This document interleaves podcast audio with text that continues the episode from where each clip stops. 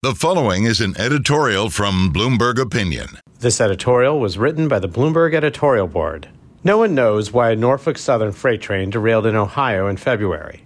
Yet that hasn't stopped the Senate from advancing a bill that could reshape the railroad industry, and not for the better. The damage caused by the crash was significant. Dozens of rail cars piled up in a smoldering ruin.